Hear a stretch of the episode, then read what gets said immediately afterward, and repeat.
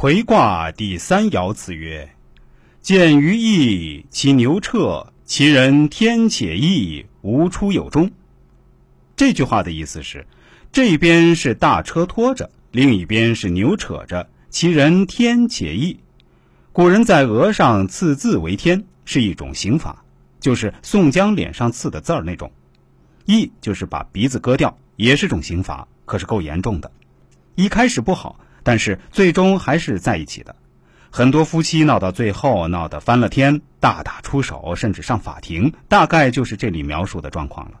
但是从天道的角度来说，还是应该在一起的，并且这一卦是有第三者的卦，这一卦卦中二离一对一坎，也就是说三女一男，这不是第三者插足是什么？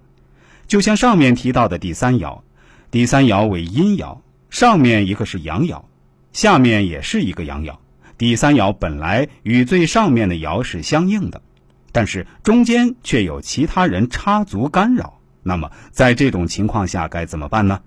避开干扰，还是要两个人好好相处。所以说，夫妻两个闹矛盾，夫妻不和，解决之道是什么？孔夫子总结了就是一句话：求同存异。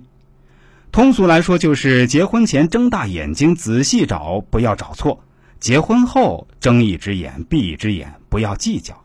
生活之道就是这样。魁卦的宗卦，也就是把魁卦一百八十度转过来，就是烽火佳人卦。佳人卦就排在魁卦的前面，这两个卦放在一起，就知道二者是有紧密联系的。序卦曰。伤于外者，必反于家，故受之以家人；家道穷，必成，故受之以魁。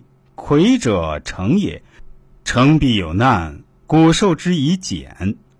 这段话把家人卦、魁卦、简卦三者的关系讲得很明确了。为什么会魁？是因为家道穷的缘故。现在很多感情有问题的，问问自己，什么是家道？自己家道做到了吗？这个要反思。如果不会的话，就学习家人卦。家人卦就是讲家道的，所以感情一有问题，很多人都想着要分。我向来都不建议分。魁者成也，成必有难。夫妻同心，其利断金。夫妻两个要闹矛盾了，则难接踵而至。要想分，就要先有这个心理准备。这不是我说的，是《易经》讲的。另外，从佛家角度来讲，我们人生处处都是考验，就像《西游记》九九八十一难，过去了人生就升华了，过不去那就是六道轮回，不停的再来。就像考试，考过了及格了就好了，考不过要重考，就是这样。同时，按佛家的观点，我们遇见的每一个人都是有原因的，都是佛菩萨来度我们的，所以。我们应该去好好面对，而不是逃避。如果可以逃避成功，就不会有六道轮回了。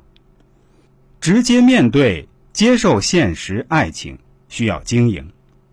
讲到佛家，那是修行，万法唯心所现，自己的那一半是自己这颗心变现出来的，是自己吸引来的。